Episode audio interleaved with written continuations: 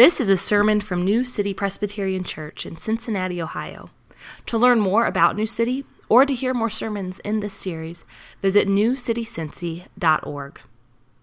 Our scripture reading this morning is from the book of Psalms, chapter 44.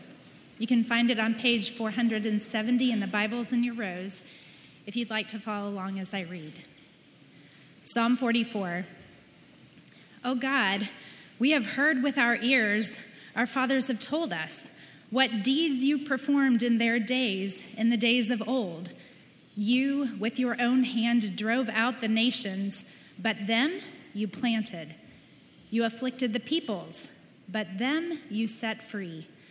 For not by their own sword did they win the land, nor did their own arm save them. But your right hand and your arm and the light of your face, for you delighted in them. You are my God, my King. Ordain salvation for Jacob. Through you we push down our foes. Through your name we tread down those who rise up against us. For not in my bow do I trust, nor can my sword save me. But you have saved us from our foes and have put to shame those who hate us. In God we have boasted continually, and we will give thanks to your name forever. But you have rejected us and disgraced us, and have not gone out with our armies.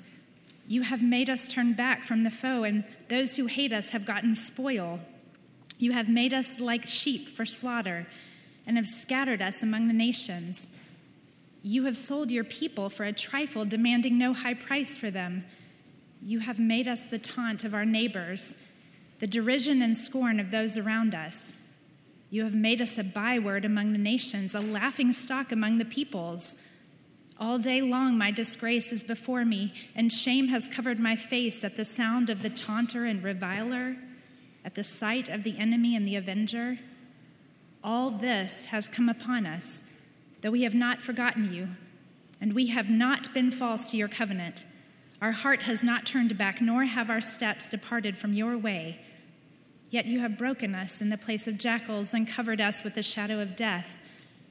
If we had forgotten the name of our God or spread out our hands to a foreign God, would not God discover this?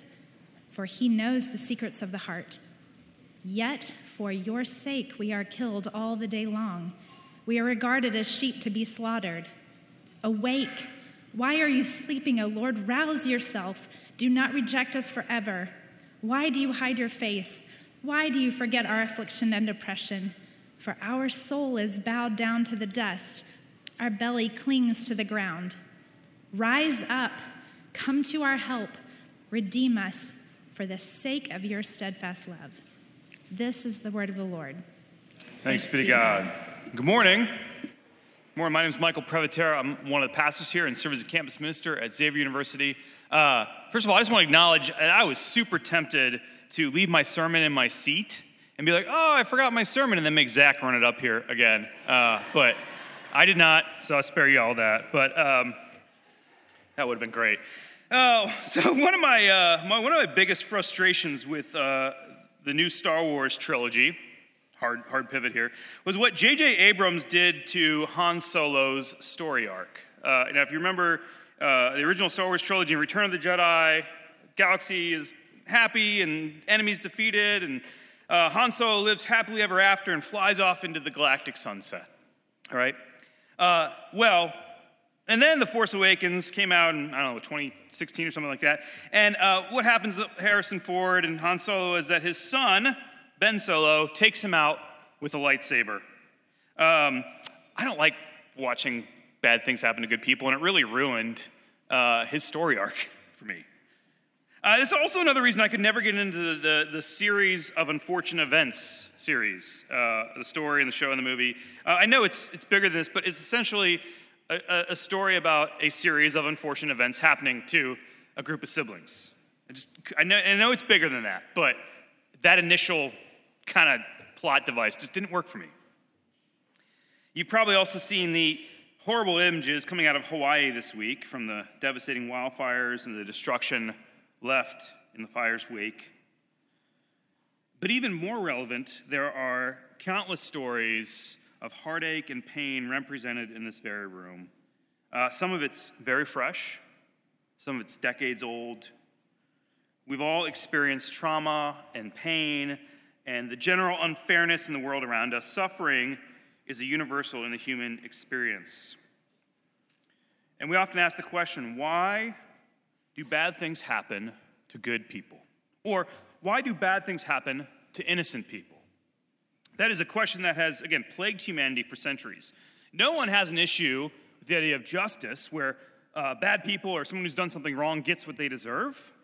But when we see people who've done nothing wrong suffer, we are filled with anger and sadness and despair. And also, the reality is when bad things happen unexpectedly or undeservedly, it can shake us to the core. The skeptical biblical scholar Bart Ehrman cites the juxtaposition of suffering in the world and the idea of a good God as a major factor that caused him to lose faith. He writes, in talking about suffering, he says, Where is God in all this? To say that he will eventually make right all that is wrong seems to me now to be pure wishful thinking. I could no longer explain how there could be a good and all powerful God actively involved in this world, given the state of things. The problem of suffering became for me the problem of faith. Along the same lines, the British, British comedian Eddie Izzard once quipped If there is a God, his plan is very similar to someone not having a plan. This is what philosophers, philosophers call theodicy, or the problem of evil. Right? How can there be an all powerful and loving God in the face of a colossal amount of evil that exists in the world and our own lives? Now, the simple answer is the biblical answer is that we live in a fallen and broken world, and things are not the way that they should be. And that's why we have this sense of injustice. But while that might be the right answer, it's not an emotionally satisfying answer, isn't it? Questions like, why do bad things happen to good people, are actually really good questions. Human questions, in fact. They're not a sign of a lack of faith, but someone who's actually wrestling with faith. Tish Harrison Warren, in an interview about her book, Prayer, Prayer in the Night, says that struggling with the reality of evil in the world is something bigger than just being confused or unfaithful. She said, It is a longing for God to take action. It is a deep, almost primordial ache for a world that is whole and good so, theodicy, or the problem of evil, can't be answered or solved like a math problem. It is a mystery to be endured. I think she's on the right track with that line of thinking. Um, I am not proposing this morning to solve this millennia old question about suffering, and we're not going to be able to do full justice on this topic in 20 minutes or so. Uh, and I don't think that's the purpose of this psalm either, actually. We don't know a lot about the situation the psalm addresses, and it was written by the sons of Korah, who were temple musicians. Uh, they wrote it generically, perhaps even. Um, we don't know if this is addressing a real situation or just some, as, as kind of like a metaphor or a model for any type of tragedy or suffering we might experience. But the psalm is asking really good and authentic questions like God, where are you? Why are these things happening? Psalm 44 as a whole provides a roadmap, or maybe even just best practices for how to live and pray when things are bad. This was written for the worship of the people of God, after all. It was given to God's people in Israel and also to us to guide us how we are to respond when we experience great suffering or when we see great suffering in the world. So let's dive in to this and see what we find out. If you look at the opening verses of Psalm 44, notice how it begins. There is, as we'll find out later as we read through this, some heavy things going on in the life of God's people. Uh, but the psalm doesn't start there, right? Some psalms will start there, like, Save me, O God, for the waters have come up to my neck, right? But this psalm begins by dwelling on God's goodness and power for his people in the past. They say, God, we've heard about what you've done for us in the past. We know that you gave us the land that we now dwell in and saved us. And we know that we didn't get any of this by our, our power or our own might. It's all a gift from you. And you are king, and through you we'll defeat our enemies. We don't hope in our own power and school, skill, but in you alone. When things get bad, it's very tempting to forget that God is good or that He even cares. And so there's something really powerful about starting here, clinging to God's goodness in the midst of pain. Sometimes we, when we're in the middle of suffering, we catastrophize the future in light of our present suffering, right? Things are always going to be terrible, never going to get better again. Sometimes we minimize the good things we've experienced in the past. Sometimes we let our problems and our hurts define reality for us. But there's a reminder here that as God's people, when we face tragedy, we need to cling to the big, basic truths of God. In Israel's case, it was God delivered our people from 400 years of slavery in Egypt and gave us this land. We did nothing to earn it. That's, that's our story, that's our background. Let's cling to that promise and that truth. But for you or me, maybe in the middle of suffering, it's saying to yourself, God is good despite what I'm experiencing. Remembering that God is for you. Or maybe thinking, God has blessed me with good things in the past, and God will see me through this too. If you are currently in a bad place, um, first of all, I'm, I'm really sorry to hear that. I've been there myself, and I know what that's like. And I am uh, not promising an easy solution or answers but if you're in a bad place and you're struggling to understand what's going on or why or trusting in God, one place to start might be to begin to make a list of all the good things God has done and provided for you in life. And maybe it's as, as simple as starting in the present and working backward, right? Today, I woke up. Today, I'm alive. Yesterday was really hard, but God gave me food to eat and a place to sleep. God's given me a job, whatever. We're just listing the simple things and recognizing those two are gifts from God. So, thinking about the past, God's goodness in the past, but also in verses 4 to 8, we see the writers of the psalm uh, look to God's present power to save. Right? And so there's this calling to meditate not only on how God has been there for us in the past, but also how he is presently caring and providing for us in spite of the hard things going on. And so Psalm 44 encourages us first to cling to God's goodness in the face of hard things. Now, at the same time, it's okay to be honest. Right? Sometimes in the church, we are tempted to be positive about life. Uh, there's this myth out there that you're, if you're positive all the time, things will be okay, right? If you manifest positivity into the universe, you'll get positivity back or something like that. Um, we're told don't dwell on the negatives, don't complain, don't worry, be happy. Remember the power of positive thinking, or just have faith in God, right? That's also called denial. Uh, as someone who's never been tempted to be overly positive, and if you know me, that's, that's true, um, I am thankful that there is more to this psalm than just verses 1 to 8. Because at the same time, as the writer clings to God's past help and power, this psalm encourages us to go to God with our struggles and hurts. The biblical category for this is lament. It's an honest cry to God about our pain. Look at verses 9 to 16 again. The, the psalmist writes, But you have rejected us and disgraced us and have not gone out with our armies. You, they're talking to God, right? You have made us turn back from the foe, and those who hate us have gotten spoil. You have made us like sheep for slaughter and have scattered us among the nations, and so on. This goes on for, for a while. Here's the deal two things can be true at once, right? Uh, you don't have to pit trusting God against lamenting your circumstances. You have to pit those two things against each other. They can exist in the same space at the same time. Trusting God is not just toxic positivity, and lament is not a lack of faithfulness. Right? Life, is, life is messy and complicated, isn't it? I mean, think about this. A new parent, maybe you've had this experience, a new parent can look at their infant child and feel both incredible love for this, this beautiful baby and also this aching fear that they've made a colossal mistake and that their life as they've known it is over. I have been there myself. Um, sometimes there's a place in our lives for heavy duty lament. Sometimes we need to fix our eyes on God's goodness in spite of our circumstances.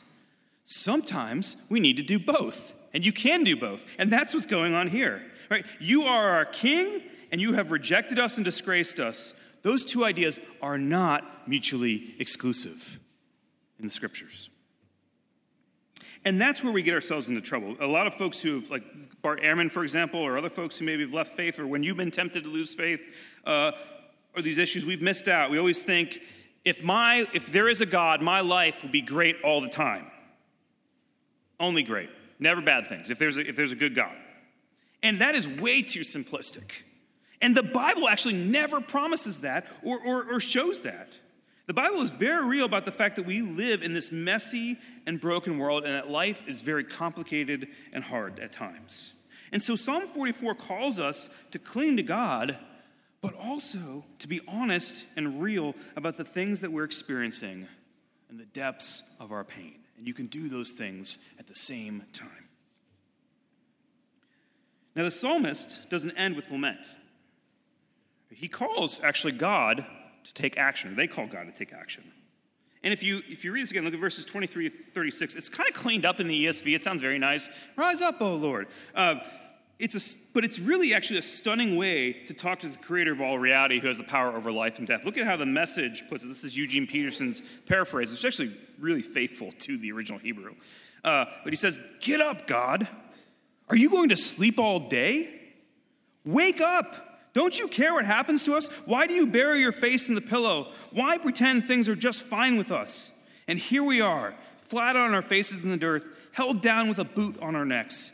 Get up and come to our rescue. If you love us so much, help us. Man, have you ever prayed like that? I am, I have, sure, but I'm not sure how often I do that. In fact, I, if I'm honest, I'm a little scared to pray like that because it seems kind of disrespectful, doesn't it? Or unfaithful, or maybe even sinful, based on just our church culture and how we've been raised. But it's in the scriptures. So it's, and, and it's given to us to, to pray. So it can't be any of those things. Maybe it's actually a sign of absolute trust and security in the people's relationship with God. If you have kids, or think about little kids for just a second, um, when my kids were little, right, they didn't come up to me and say, Oh, great Father, you who have all power and money to purchase the sweet pasteurized nectar from the apples of the orchard, if it be your will, arise from your seat of comfort and make my cup runneth over. Not my will, but yours be done. No, right? You're all laughing because you know that doesn't happen. My kids would yell, and they still do this, they would yell from whatever room they happen to find themselves in the minute, even if I was on the other side of the house or on a different floor or whatever, and say, Daddy, get me juice! And that was it. Uh, we have to socialize kids into asking different. Right? We, have to, we have to socialize them saying please and thank you. But their boldness in asking is is because they want something and they know that their father who loves them can get them what they need. Right? As, as much as I want my kids to say please and thank you, if there's an emergency or if they're in like real desperate need, I do not care. Right? If they're like, Dad, help, the couch is on fire. Or, Dad, help, I stabbed my hand with a steak knife. I don't care. That's never happened. Uh, I don't care if they say please or thank you. I will hear them and come to their aid because it's a desperate situation. It doesn't matter. And whatever is happening in Israel's life in this psalm, it's desperate. Right? They know their weakness and their powerlessness, and they know they need God to save them. And it's okay to pray what's really going in your heart. And it's okay to pray boldly like this, as raw as un- and unfiltered as it might be, because after all, God knows what you're thinking. Number one, He's God. Uh, and two, it's, it's, it's honest. It's being honest, and it's even better than not praying. So pray boldly about what's going on when you encounter great suffering or pain or you see it in the world. It's okay to ask God why He's not doing anything. And you know, there's probably a bit of justified anger going on here a little bit because one of the striking features of this psalm is that the writers are pretty confident about the fact that they've done nothing wrong to deserve what's happening. Right, back to that why do bad things happen to good people question. You know, in some Psalms, it's very clear. The writers are like, I screwed up, God, and I deserve all this stuff that's happening to me, but please save me. This one there, we've not done anything wrong. We've not abandoned your covenant. Why is this happening? And, you know, in situations like this, there are two stories in the scriptures which can guide us a little bit to the why question. And we'll never fully get the answers, but there's at least some examples in scripture we could tap into. um, to help understand maybe some rationale. First is the book of Job. Right? Job was a righteous man who lost everything and yet refused to renounce God. And in the book, there's clear there's this element of spiritual warfare going on. Right? Satan in the book of Job is the one responsible for what happens to him. As the apostle Peter wrote, your adversary the devil prowls around like a roaring lion seeking someone to devour. And so there is this element of like sometimes bad things are from opposition, dark spiritual forces of evil. That's real. And then there's the story of the patriarch Joseph. Joseph endured hardship at the hands of family members and was sold into slavery by his brothers. And he also endured hardship from those who enslaved him. And yet, at the end of his life, he's able to say to his brothers, who he's reconciled with, As for you, this is the book of Genesis, as for you, you meant evil against me, but God meant it for good, to bring it about that many people should be kept alive as they are today. In other words, the story of Joseph shows that sometimes God mysteriously uses suffering to accomplish his purposes. But then sometimes you just can't know. You won't know. Maybe not until you see God face to face in the kingdom. Sometimes what we experience is just the brokenness of the world and the sin of humanity just taking a swing at us. The why of suffering may not always be clear, but the how of suffering is very clear in this psalm one of the ways of how do we suffer well? How do we, what do we do in the midst of suffering when we find ourselves in that place, when we see evil and injustice in the world? Well, the psalm's clear cling to God, lament what's happening, and boldly call on God to act. That's not a magic formula. It may not change anything, but it gives us a roadmap for what this looks like. It's not unfaithful to lament your pain. It's not unfaithful to question why God is not doing anything. It's not unfaithful to boldly call on God to act. We have permission to do all those things right here in this psalm. There was a time in my life, uh, years ago, several years ago, when our family was going through some intense pain and suffering. Like really heavy, like I was doubting God, heavy kind of stuff as a pastor. And I remember I came home one day and was sitting in my car before I went in the house, um, just wrestling with all this and questioning God and everything that was going on. And I was praying, I was like, God, if you're going to let stuff like this happen, what's the point of even serving you? Right? Are you even good? Why? And at that point, when I'm sitting in the driveway, not going in the house yet, it occurred to me that I had logically had three options. Now, this doesn't always happen. I, this is, I think the Lord was walking with us through me. I don't work things out like this all the time. But I, I, I realized I had three options at that point after praying that. First, option one, that there was no God, uh, which means that life is just a cosmic accident and has no meaning or purpose. And that didn't sit well with me as a pastor. I was like, I don't think that one's right. Um, option two was that God isn't good which means he's not worthy of worship and he's a liar. And all this Christianity stuff is a joke still, again. And that also didn't work with me, it just didn't, didn't sit right. And then option three came to me this idea that my God has scars. And in that moment, I didn't, didn't really explain anything. Didn't explain the why, didn't give me answers, it didn't make things feel better. But the idea that my God has scars was incredibly comforting because I knew in that moment that God wasn't standing far off and just sitting back and watching what happened, but He, he knew exactly what I was feeling because He'd been there. Psalm 44 ends on this note about God's steadfast covenant love, right? The psalmist writes, Redeem us for the sake of your steadfast love, which means something more actually than just rescue us because you love us. The word for steadfast love is hesed in Hebrew, and it refers back to God's covenantal promises that He made to Israel to be their God and to be for them. In other words, the psalmist is saying, God, you promised to be our God. You promised to protect us, redeem us because of the covenant you have made with us. Be faithful to your promises. It's pretty incredible prayer, reminding God to be faithful to what He said He'd do. But, Christians, do you know that you are in a better situation to be able to pray the same thing? on the promises of a better covenant. And that covenant is the covenant that God has made with us in Christ, which is the fulfillment of all the Old Testament covenants. But it's the promise made to us in Christ Jesus. Because the God of scars has a name it's Jesus. And the scriptures tell us that he was a man of sorrows, acquainted with grief. In fact, the scripture tells that God saw the brokenness of the world and the injustice all around us and the evil, and he decided to do something about it. He came in the flesh to fight and destroy the power of evil in the world, but not like a, a Marvel superhero, right? Like the Avengers with punching and powers, but more like Iron Man. Kids, if you've seen this movie, uh, Iron Man in Endgame, who sacrifices himself to defeat evil Thanos, which actually named Thanos is related to the Greek word for death.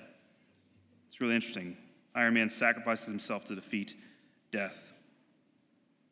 Scriptures tell us that Jesus was the innocent victim who faced an unjust legal system, who was tortured by evil men and an evil government, and was hung up to die on two cross beams of wood. Soon after my uh, theological debate with myself, I bought this crucifix to hang up on my wall. You can't probably really see the detail, but it was like the bloodiest crucifix I could find. Um, it's really it's pretty realistic. There's lots of blood. There's scars. You can see the, the marks of the scourges and the whips that Jesus was beaten with all over his arms and legs. And I just I needed that to be reminded of every day when I got up, just to look at that. And be reminded that my Jesus has scars. That he knows what it is to be abandoned by his friends and beat up. He knows what it is to be rejected and to experience like intense trauma. Like, I just needed to see that he had gone before me and to be reminded of that continually. That, that he was the one who cried out in pain from the cross, My God, my God, why have you forsaken me? He was the one who could have called down a legions of angels to rescue him, but he stayed. And he stayed there in that situation to conquer death and evil and pain and suffering and trauma. And by doing this, he trampled down death by death. That is the message that the Church of Jesus Christ has proclaimed for 2,000 years. That in some mysterious way, by death, by his suffering, Jesus has defeated the powers of evil in the world. These things no longer, they still exist, but they no longer have the final word in our lives. That God is for us, that God is on our side. In fact, the name Jesus, Yeshua, means God saves. And as a sign that these things didn't have the last word, he rose from the dead and is now reigning and ruling over all things. And that's why we're still talking about this Jewish rabbi from the first century, 2,000 years ago, today. One of my favorite passages in the Gospels is when the resurrected Jesus appears to Thomas, his disciple.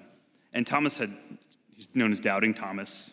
He said, Unless I see his hands, in, in his hands the mark of the nails, and place my finger to the mark of the nails, and place my hand to his side, I will never believe. And Thomas says this to the other disciples, and then the next day Jesus shows up, and he says to Thomas, Put your finger here and see my hands, and put out your hand and place it in my side. Do not disbelieve, but believe. And Thomas answers him, My Lord and my God. Jesus said to him, have you believed because you've seen me? Blessed are those who have not seen and yet have believed. Our God has scars, and He invites us to touch them. Man, we are still waiting for the day as God's people when all the sad things will come untrue. But the promise of the Gospels is that there will be a day when the kingdom of this world will become the kingdom of our Lord and of his Christ, and he shall reign forever and ever. And that's why the apostle Paul can say in Romans 8:18, "For I consider that the sufferings of this present time are not worth comparing with the glory that's about to be revealed to us." That in some way when the kingdom comes, the sufferings that we experience and the injustice that we see all around us will be like a blip. It'll be like nothing compared to the glory and the hope and the joy that we have as God's people. And in that same section of Romans 8, Paul quotes from Psalm 44 and concludes For I am sure that neither death, nor life, nor angels, nor rulers, nor things present, nor things to come, nor powers, nor height, nor depth, nor anything else in all creation will be able to separate us from the love of God in Christ Jesus our Lord. There's something to meditate on when you're experiencing suffering and injustice. That nothing, not even your pain, not even your suffering, can separate you from God's love, even though it may not feel like it. Psalm 44 trains us for the hard days, even when we don't have an answer to the why question. So, in those moments when you find yourself in those hard times, remember Christ, the God with scars. Remember what God has done. Don't be afraid to lament what's going on and call upon Him to act. Let's pray.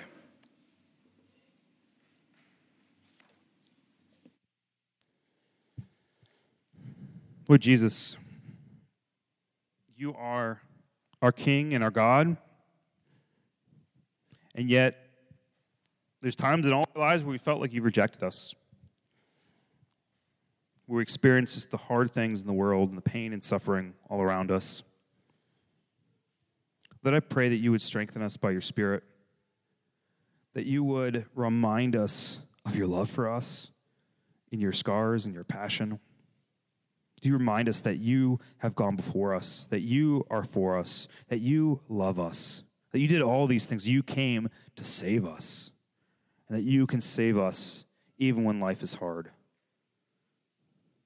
That you can work bad things for good, that you can bring beauty out of ashes. Lord, sustain us by your Spirit and give us the hope of the glory to come where the sufferings of the present age will not be worth comparing. In the meantime, strengthen our faith to cling to you and cling to your promises, even when we doubt. Thank you, Lord, that even if we are faithless, you remain faithful. Pray all these things in the mighty name of Jesus Christ, our Savior. Amen. You've been listening to a sermon from New City, a church in Cincinnati, Ohio. Visit our website at newcitycincy.org for more sermons and resources.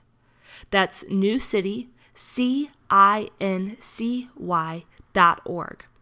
Thanks for joining us today, and God bless you.